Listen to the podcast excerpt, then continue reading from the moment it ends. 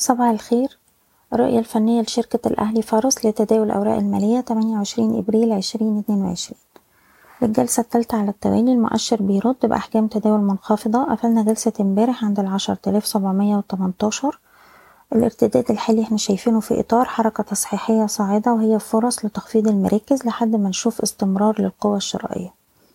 عندنا مستوى مقاومة أول عند الحداشر ألف نقطة ولو قدرنا نتجاوزه هيبقى عندنا مستوى الحداشر ألف ومتين. ولو حصل أي تراجع بقى عندنا دلوقتي أقرب مستوى دعم عند العشرة آلاف ربعمية وأربعين ويليه مستوى الدعم الرئيسي عند العشرة آلاف ميتين وتمانين اللي طول ما إحنا محافظين عليه هنشوف استمرار لمحاولات الصعود. بالنسبة للأسهم نبدأ بالسي اي بي امبارح السهم وصل لمستوى المقاومة الأول عند التلاتة وأربعين جنيه وبدأ يهدي. هنركز على مستوى الدعم النهاردة عند الاتنين وأربعين ستين لو فضل محافظ عليه هنشوف محاولة تانية. وفي حالة اختراق التلاتة وأربعين يبقى معنى كده إن إحنا هنروح نجرب على الخمسة وأربعين جنيه. سهم أمك شايفين السهم بيستهدف مستويات تلاتة جنيه خمسة وتمانين والأربعة جنيه. وبقى عندنا دعم دلوقتي هام عند التلاتة جنيه ونص. بالنسبة لسهم حديد عز السهم عنده دلوقتي دعم عند تلاتاشر جنيه ونص. شايفينه بيستهدف مستويات أربعتاشر خمسة وتلاتين واختراقها الأعلى يروح عند الخمستاشر جنيه.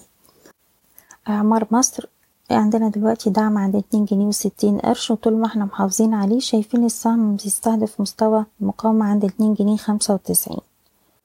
بالنسبة لسهم موبكو سهم امبارح وصل لمستوى مقاومته المية وسبعة ممكن نجني هنا بعض الأرباح. أي تراجعات في السهم قرب المية جنيه هتبقى فرص لإعادة الشراء ومازال مستهدف عند المية واتناشر ومية وتمنتاشر. سيدي كرير شايفين السهم بيستهدف مستويات تمانية تلاتين وتمانية ونص. وأقرب دعم عندنا عند السبعة جنيه ونص. السويدي لو قدر يثبت فوق مستوى السبعة جنيه وأربعين قرش شايفينه بيستهدف مستوى التمانية جنيه وخمستاشر قرش. أخيرا سهم مدينة نصر. السهم بيستهدف مستوى الاتنين جنيه وأربعين قرش. وعندنا أقرب دعم عند الاتنين جنيه تمنتاشر وده اللي بتاع آخر جلستين. بشكل عام بنحتفظ بالسهم فوق الجنيه وتسعين قرش. بشكركم بتمنى لكم التوفيق.